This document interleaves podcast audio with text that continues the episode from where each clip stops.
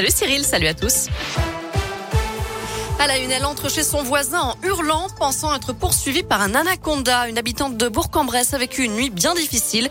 Lorsque son voisin l'a mise dehors, elle est montée sur le toit de sa maison. Elle est ensuite tombée de ce toit avant de s'enfuir.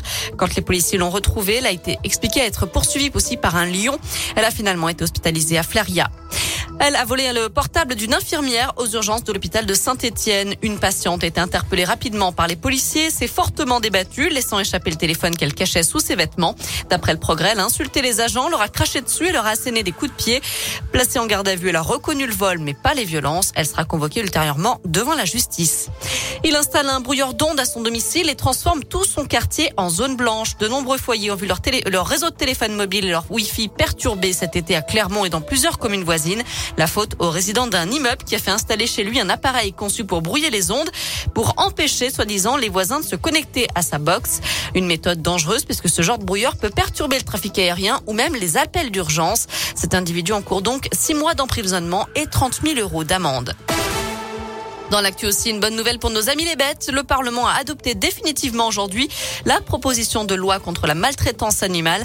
Un texte qui prévoit d'interdire progressivement les animaux sauvages dans les cirques et les dauphins ou autres cétacés dans les parcs aquatiques. La fin aussi de la vente des chiots et des chatons en animalerie sur Internet, en dehors des élevages professionnels, et des peines durcies en cas de sévice ou d'abandon d'animaux. Toutes les infos sont sur l'appli Radescoop et radescoop.com. Entre 5 et 7 millions de personnes en France ont eu recours à l'aide alimentaire en 2020. Le Secours catholique français lance un signal d'alarme dans son rapport annuel sur l'état de la pauvreté en France, publié aujourd'hui. Leur niveau de vie médian s'établit cette année à 537 euros. C'est bien en dessous du seuil de pauvreté fixé à 1063 euros. Une mauvaise nouvelle, le Sénat retoque l'indemnité inflation de 100 euros promise par le gouvernement aux personnes qui gagnent moins de 2000 euros net par mois. Les députés devraient rétablir le texte quand le projet de loi reviendra devant l'Assemblée nationale. Et puis cette rencontre au sommet à Rome, Emmanuel Macron s'entretiendra avec le pape François une nouvelle fois le 26 novembre prochain. Allez, on termine avec un mot de rugby et la composition du 15 de France a été dévoilée ce midi. Dallon Penaud est le seul Clermontois retenu pour affronter les All Blacks samedi soir au Stade de France. Le sélectionneur Fabien Galtier compte toujours sur sa charnière toulousaine formée par Antoine Dupont et Romain Tamac. Le coup d'envoi sera donné à 21h samedi soir au Stade de France.